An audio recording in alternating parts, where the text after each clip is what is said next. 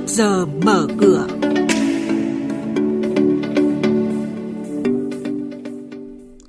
Thưa quý vị, thưa các bạn, hợp tác đầu tư của Vingroup với tập đoàn lớn thứ ba Hàn Quốc, thông tin đáng chú ý về giao dịch của một số cổ phiếu và nhận định của chuyên gia về sự cần thiết của sản phẩm mới trên thị trường.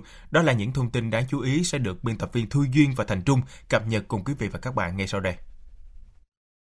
Thưa quý vị và các bạn, thông tin đầu tư đáng chú ý là hôm qua đã diễn ra lễ ký kết thỏa thuận hợp tác chiến lược giữa tập đoàn Vingroup và tập đoàn SK, là tập đoàn đa ngành nghề lớn thứ ba tại Hàn Quốc. Theo đó, SK sẽ đầu tư 1 tỷ đô la Mỹ, tức là khoảng 23.300 tỷ đồng, để mua cổ phiếu của Vingroup và trở thành đối tác chiến lược của tập đoàn này.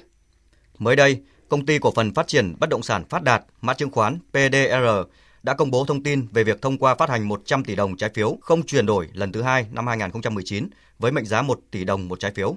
Đây là trái phiếu kỳ hạn 1 năm với lãi suất là 12%. Mục đích huy động vốn để thực hiện dự án Nhân hội Bình Định, dự kiến thực hiện trong quý 2 hoặc quý 3 năm nay. Sở giao dịch chứng khoán Thành phố Hồ Chí Minh vừa có nhắc nhở trên toàn thị trường với công ty cổ phần TIE do vi phạm công bố thông tin từ 3 lần trở lên trong vòng một năm. Trước đó, cổ phiếu TIE của công ty cũng đã bị ra quyết định đưa vào diện kiểm soát và bị hạn chế về thời gian giao dịch kể từ ngày 15 tháng 5 vì công ty mẹ ghi nhận lỗ dòng 2 năm liên tiếp. Mới đây, Sở giao dịch chứng khoán Thành phố Hồ Chí Minh cũng ra thông báo bán đấu giá cổ phần nhà nước của Tập đoàn Hóa chất Việt Nam Vinachem, đầu tư tại công ty cổ phần cao su Đà Nẵng và công ty cổ phần cao su Sao Vàng. Theo đó, cả hai phiên đấu giá cổ phiếu DRC và SRC sẽ được thực hiện vào 9 giờ ngày 4 tháng 6 sắp tới. Quý vị và các bạn đang nghe chuyên mục Trước giờ mở cửa, phát sóng trên kênh Thời sự VV1 từ thứ 2 đến thứ 6 hàng tuần. Thông tin kinh tế vĩ mô, diễn biến thị trường chứng khoán, hoạt động doanh nghiệp chứng khoán. Trao đổi nhận định của các chuyên gia với góc nhìn chuyên sâu, cơ hội đầu tư trên thị trường chứng khoán được cập nhật nhanh trong Trước giờ mở cửa. Thưa quý vị và các bạn, nhằm tăng sức hút với dòng vốn ngoại vào thị trường chứng khoán Việt Nam. Gần đây, sản phẩm chứng chỉ lưu ký không có quyền biểu quyết, một lần nữa lại được các chuyên gia tài chính và ngay cả cơ quan quản lý thị trường đề xuất triển khai sớm.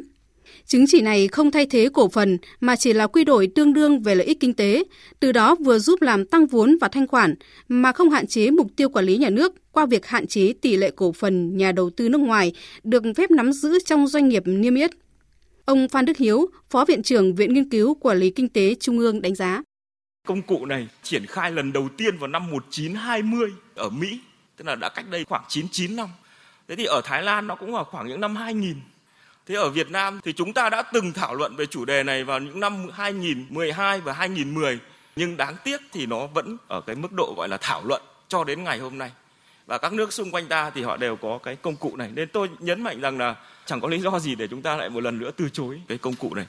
Đúng là thời gian rất quan trọng. Tức là nếu như mọi sự thuận lợi thì nó cũng mất khoảng 2 năm là nhanh. Cả về mặt kỹ thuật, cả về mặt pháp lý. Nhưng nếu như lần này, nếu như không làm bây giờ, thì tôi nghĩ rằng để đưa nó lại sẽ mất khoảng 5 năm nữa. Cộng với kỹ thuật thì như vậy chúng ta cỡ 10 năm nữa. Và như vậy thì cá nhân tôi cũng rất mong muốn là lần này nếu như ta không thành công thì thôi đừng bàn về nó nữa bởi vì chúng ta đã bàn từ năm 2010 rồi Xin chuyển sang thông tin về diễn biến giao dịch trên thị trường chứng khoán. Hôm qua, thị trường vẫn ghi nhận phiên tăng thứ năm liên tiếp của chỉ số VN Index. Tuy nhiên, điều cần chú ý là diễn biến điều chỉnh giảm trong ngày. Nỗ lực vượt mốc 980 điểm không thành công đã dẫn đến một đợt bán ra khá mạnh. Thanh khoản cũng khá thấp mà giá cổ phiếu cũng giảm.